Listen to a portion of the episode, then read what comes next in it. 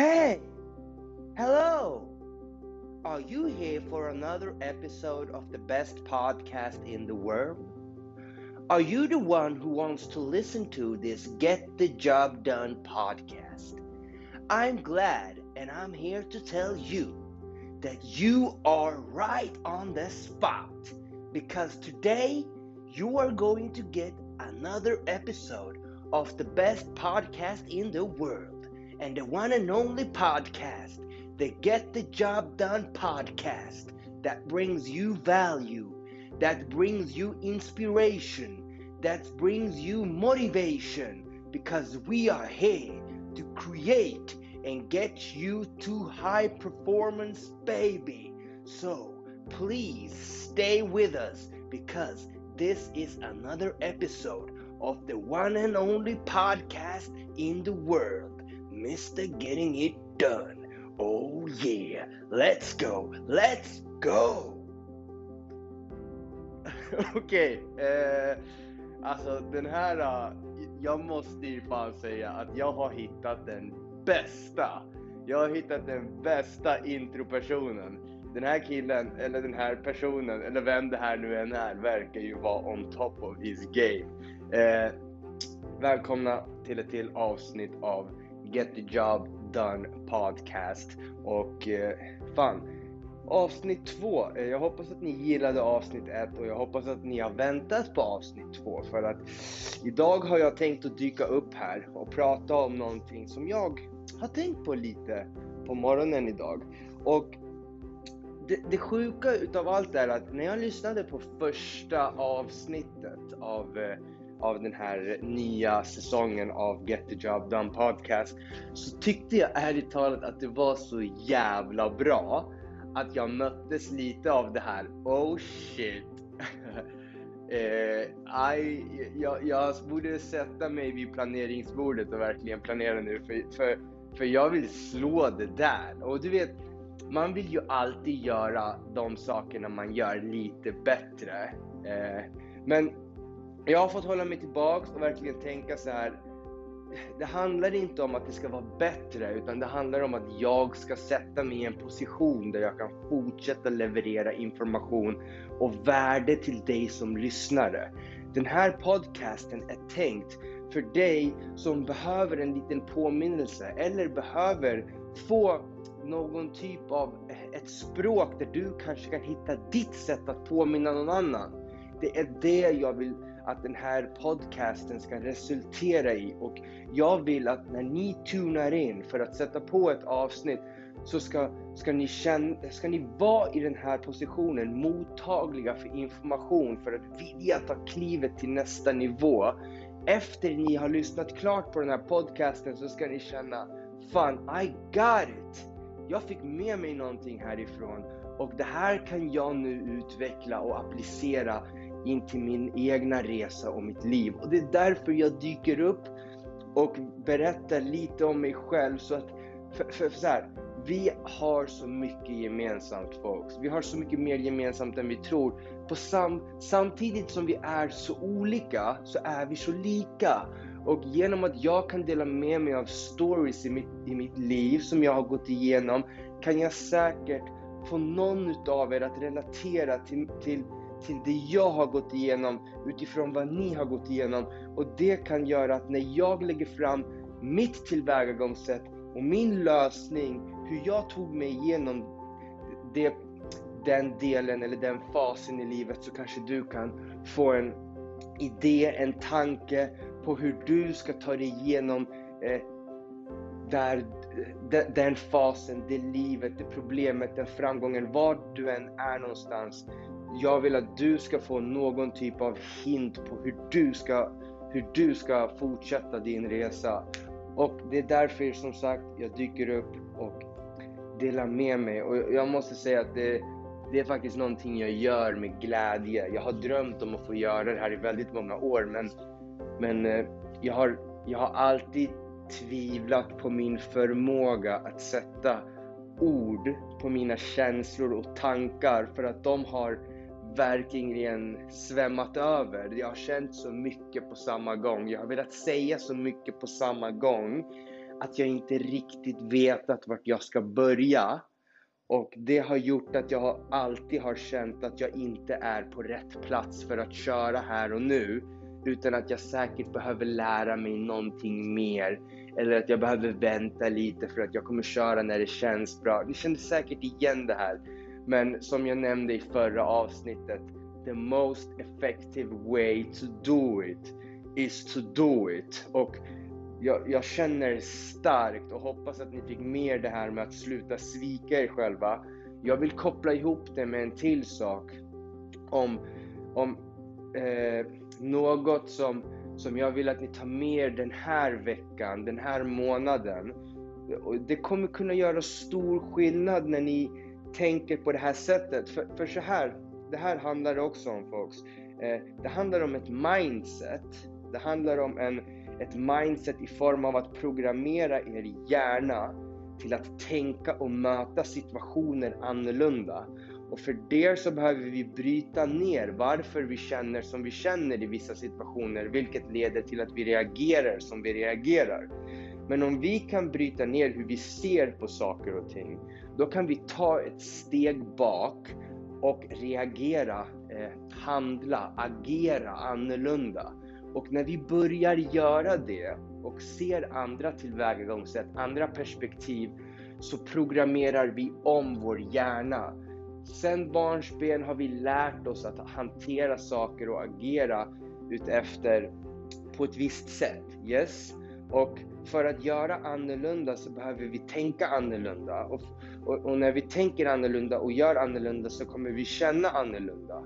Och det är därför jag vill ta upp någonting idag som jag tror att om jag kan på något fint sätt lyckas lägga fram det här för er så att ni kan se det från ett annat perspektiv så tror jag att när ni väl möter på en, en, en, en, eh, en plats där det här samtalsämnet som jag ska ta upp idag är aktuellt kommer ni kunna se det annorlunda för att jag har gett ett, ett exempel.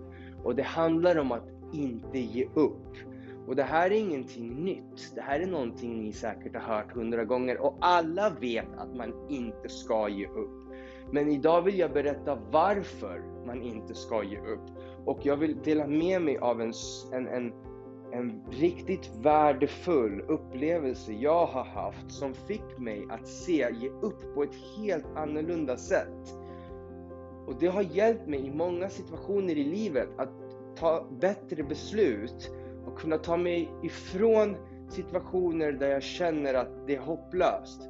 Och, och jag skulle våga säga att jag har ett, jag har fan svart bälte i att inte ge upp. Jag har svart bälte i att kunna vända på situationer.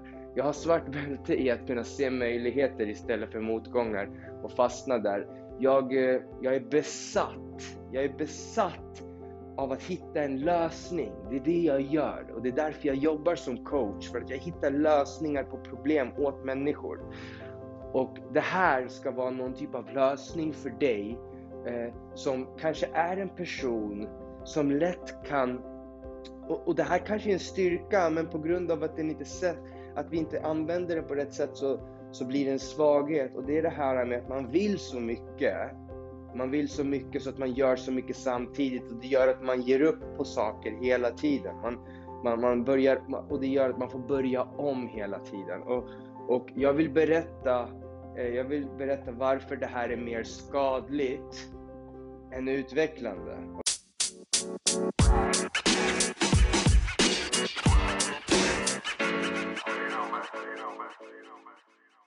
Ska dela med mig av en story eh, jag vet inte hur många utav er som vet det här, men jag har varit allvarligt sjuk. Eh, jag var allvarligt sjuk år 2011 när jag var så allvarligt sjuk att jag, eh, jag låg på dödsbädden. Och det här är inte ett tillfälle som jag pratar så mycket om, men, men, men jag har tänkt på att jag behöver ta upp det här mycket mer för att det var en väldigt, det var en life changing moment för mig.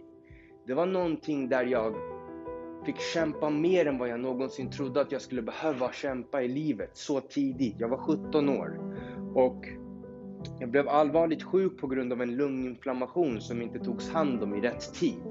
Vilket ledde till att eh, mitt blod förgiftades. Så sakta men säkert började organen i min kropp sluta fungera. Och det var en, en, en jag låg på sjukhuset i 30 dagar ungefär och eh, det var en tid där det inte var säkert om jag skulle klara mig på grund av att man inte visste vad som hade hänt i min kropp. Och eh, det var en tid där det var en tid där jag var nersövd eh, i tio dagar för att kroppen skulle få återhämta sig och för att läkarna skulle få testa olika tillvägagångssätt, mediciner, antibiotikor så att, så att de eventuellt skulle hitta någonting som, som gjorde att mina värden i kroppen började se bättre ut. Eh, och efter de här tio dagarna när jag vaknade så hade man fortfarande inte riktigt lokaliserat problemet, vilket gjorde att jag hade, jag hade fått strikt eh, jag hade, jag hade strikta begränsningar på att jag absolut inte fick dricka eller äta på grund av att den vätskan jag drack och åt från munnen då, då den fastnade i lungorna, vilket eftersom att lungorna inte, lungorna inte funkade som de skulle, jag hade respirator. Och det ledde till att eh, ja, jag kvävdes utav det. Eh, så jag hade dropp och jag fick föda genom massa slangar. Och eh, det här var ju då väldigt irriterande för mig för att, för att jag hade ju varit på en plats där man där man liksom skulle sköta maten och, och, och käka. Så jag var ju van vid att äta ganska mycket, så jag kände mig väldigt hungrig.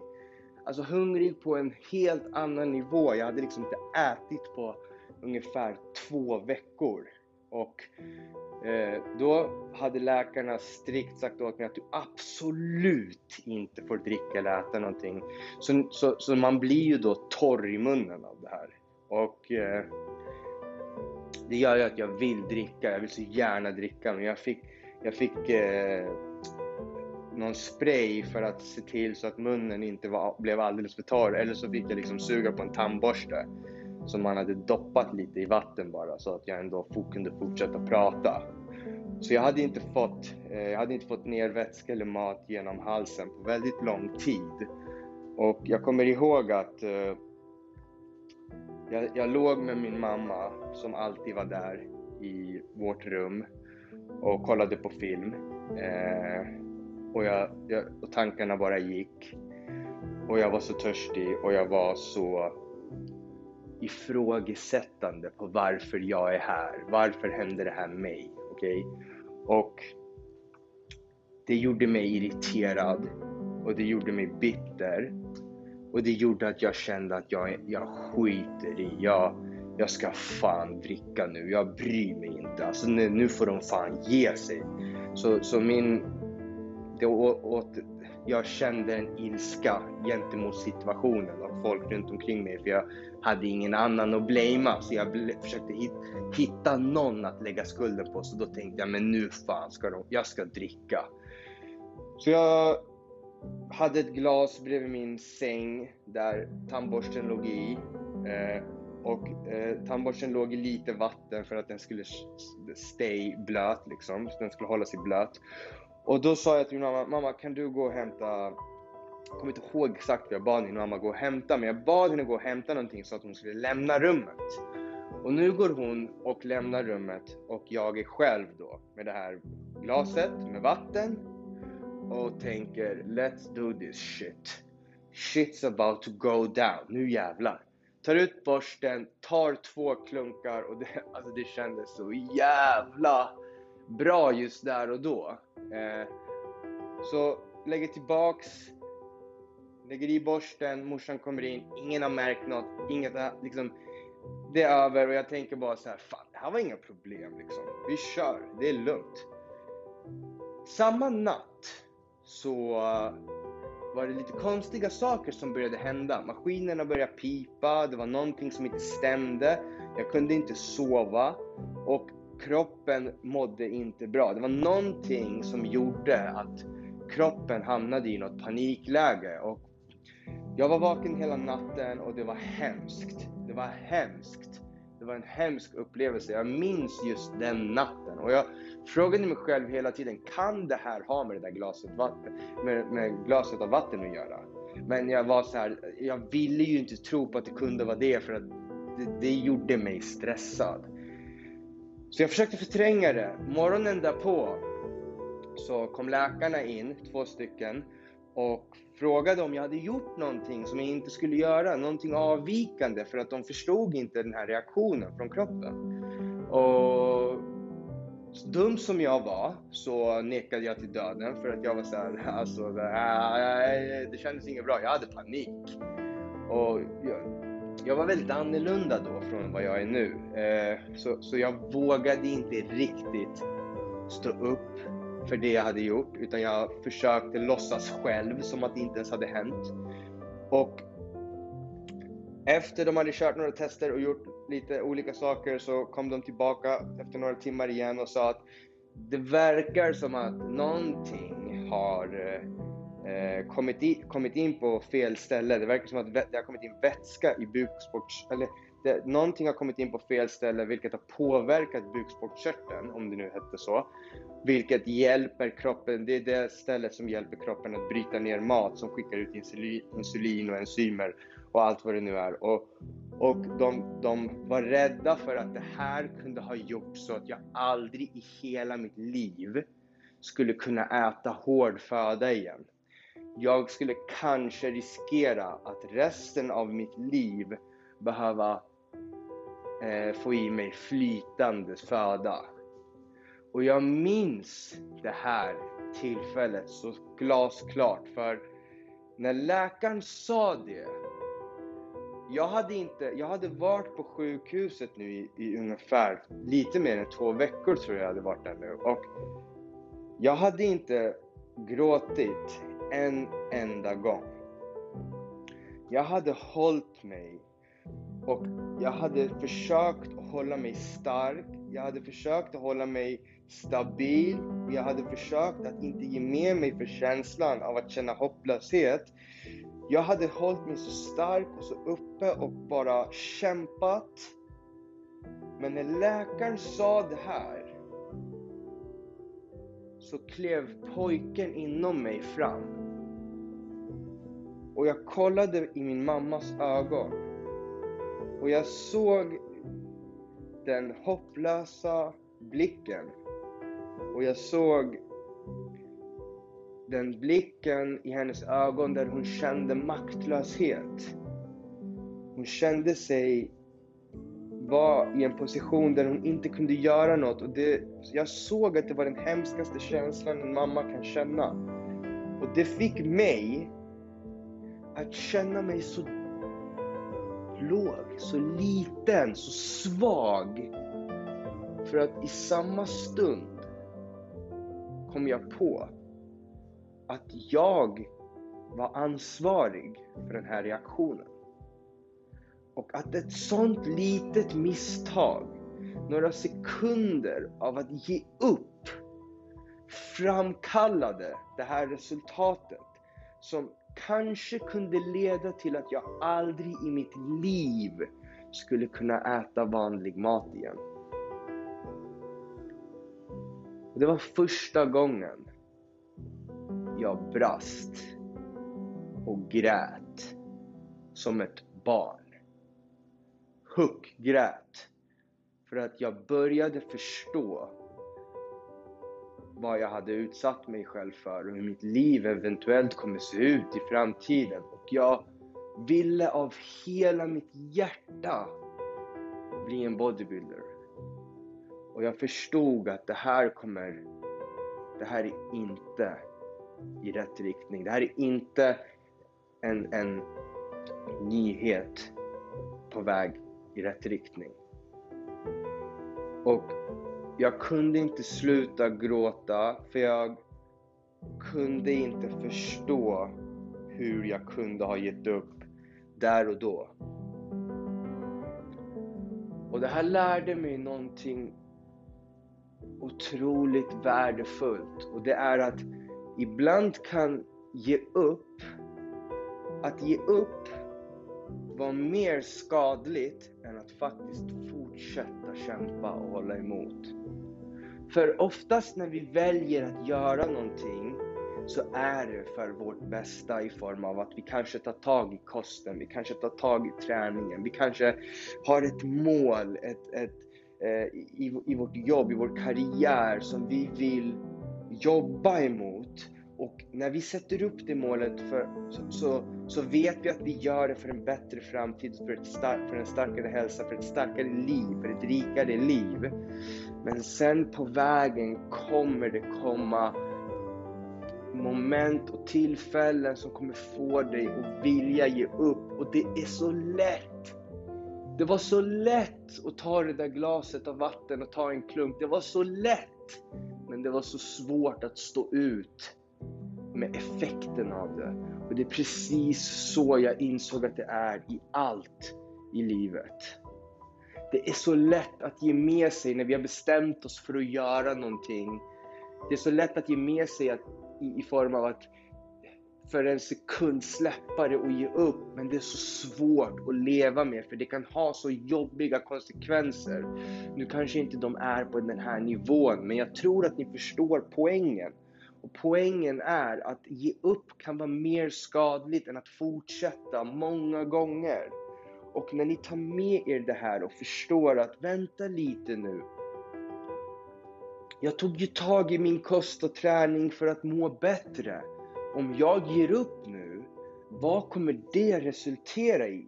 Kommer jag må bättre av att ge upp? Ja, det är jävligt jobbigt just nu. Det känns tufft. Det är mycket att tänka på. Det känns som att det är för mycket ibland. Men om jag slutar kommer det göra att alla de här känslorna känns bättre? Eller kommer det göra att de känslorna är kvar och jag lägger på en känsla av att jag har gett upp och så småningom behöver ta tag i det igen. Är det här verkligen någonting som kommer få mig att fortsätta i rätt riktning, dit jag vill? Och för mig var det inte det. Absolut inte. Och jag fick det svart på vitt i, i de här i, i form av i paketerat i en nyhet som kanske skulle innebära att jag hade sabbat resten av mitt liv enligt mig. Och jag vet att tankarna går nu, jag kan tänka mig att tankarna går just nu. Och att ni ser en bild på er själva kanske, där ni vet, för vi vet, vi sitter på all information. Ni vet att det här, det, det finns någonting ni behöver göra och det finns någonting i ert liv där ni känner känns kanske lite utmanande, lite för utmanande och, och, det är lätt att ge upp och man har gett upp flera gånger förut. Men vi vet också innerst inne att det bästa sättet för att fortsätta i rätt riktning är att fortsätta i form av att inte ge upp. Låt mig ge er en annan infallsvinkel på, på vad, det kan göra, vad, vad resultatet kan vara av att fortsätta istället under den här perioden när jag var sjuk så, så jag hade tränat riktigt hårt och jag hade ätit så mycket mat jag kunde för att jag hade svårt för att gå upp i vikt. Och det här var alltså innan jag blev sjuk. Så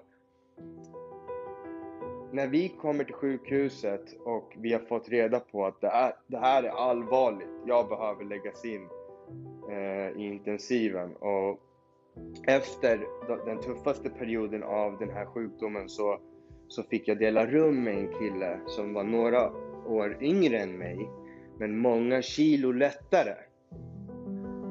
Och eh, på grund av att den här personen inte hade tillräckligt mycket, eh, inte vägde tillräckligt mycket, så, så kom han att inte klara sig. Jag minns att hans familj gick förbi min sjukhussäng för att ta farväl. Och jag minns att det skapade en liten panik hos mig. Inte för att vi kände varann, inte för att jag ens hade sett honom, men för att vi delade rum. Och det kändes som att vi var i samma team för att kämpa. Men att han inte var tillräckligt stark på grund av sin kroppsvikt för att ta sig igenom och klara det. Han hade förlorat för mycket vikt. Och eh, det gjorde att hans kropp hade ätit... Kroppen åt nämligen upp oss själva inifrån. Den, den käkade muskelmassa och eftersom att jag hade lite mer på grund av att jag hade tränat och hållit kosten så klarade jag mig med några dagar. Med några dagar och jag minns så tydligt när läkaren kom in och sa att Yusuf, vi vet inte hur, men det enda vi vet är att om du inte hade de här extra kilorna på kroppen, då hade du kanske inte varit vid liv idag. Och att höra det skapade ett så starkt band mellan mig och träningen och kosten. Och det är en stor anledning till att jag gör det jag gör idag. Men det är ett exempel till er på vad resultatet av att fortsätta kan vara. Genom att alltid fortsätta göra de sakerna ni vet ni brinner för, sakerna ni vet är bra för er. Ni vet inte när de kommer komma till användning i de svåraste situationerna i livet. Kan de stå där och rädda er på grund, för, på grund av att ni har fortsatt. Och jag hoppas att jag känner det här verkligen när jag berättar. Och jag kan tänka mig att du som lyssnar också känner det här. Och om du väljer att fortsätta känna det här så kommer du kunna se situationer från ett annorlunda, från ett annat perspektiv, vilket kommer kunna leda till att du kan ta bättre beslut i form av att inte ge upp och att fortsätta. Och missförstå mig rätt folks, att snubbla, att, att, att hamna i en position av, av, av där man tvivlar på sig själv och inte fortsätter i samma takt, det är inte att ge upp. Det är att hold position och stå ut. Att ge upp, det är att lägga sig platt ner på marken och dö och säga Nej, jag vill inte mer. Jag orkar inte mer, för jag kan inte mer. Det är att ge upp. Att ge upp, det är att sluta och sen klaga på att man inte är tillräckligt bra eller att situationen eller tasken, uppgiften är för svår. Det är att ge upp. Men att hold position och att stå där och fortsätta och kämpa och hålla emot, det är att vinna. Och ni vill sätta er i en position där ni vinner. För att vinna behöver ni se situationer från rätt perspektiv och vara beredda på att det kommer komma tillfällen och moment, situationer i livet där det inte känns lika bra. Men då behöver ni ha stories, saker ni tror på som backar upp er för att ni ska fortsätta. Och det här är en utav dem.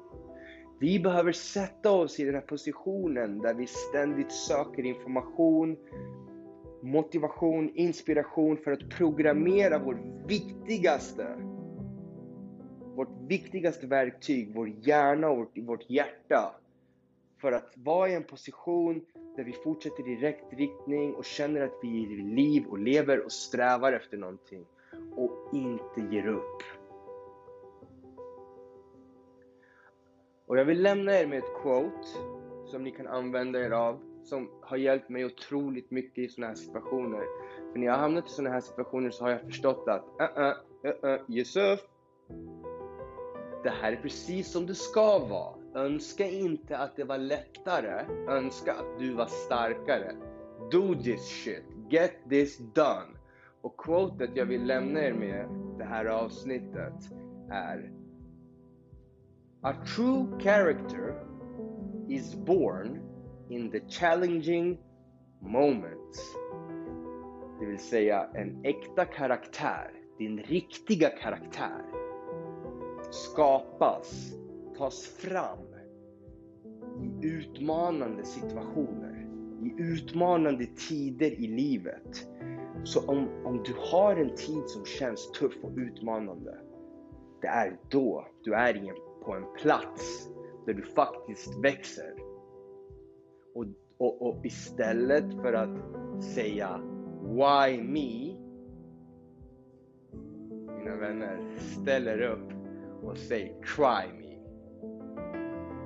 Istället för att se er själva som offer, se möjligheten. Okej? Okay? För om ni tar er igenom det här, då har ni byggt en karaktär som bekräftar er styrka, som bekräftar att you got what it takes to do it. Och det är det mest värdefullaste. Det är sådana människor vi vill omge oss av. För att de människorna får oss att känna trygghet och jag vill skapa den tryggheten för er. Och jag vill se er skapa den tryggheten för människor i er omgivning. Och det är dagens budskap och jag känner mig rätt klar där. Som sagt, det behöver inte vara längre än så här. Det här avsnittet drog till och med över lite. 30 minuter och jag känner mig sjukt nöjd med det här. Jag ser fram emot att sätta mig ner och lyssna på det här avsnittet själv. Och jag ser fram emot att se er styrka, eh, få styrka och, och, glädje och motivation och en boost av det här avsnittet. Och ni får gärna dela med er av det här avsnittet till någon som ni tror behöver höra det här som ni vill ge det här till. Inte för möjligtvis att den kanske behöver det, men den personen kanske har någon i sin omgivning som behöver det. Så jag vill tacka för mig. Mitt namn är fortfarande Yusuf Babar och jag är här för att sprida inspiration, motivation och skapa ett hälsosammare och aktivare Sverige. Tack!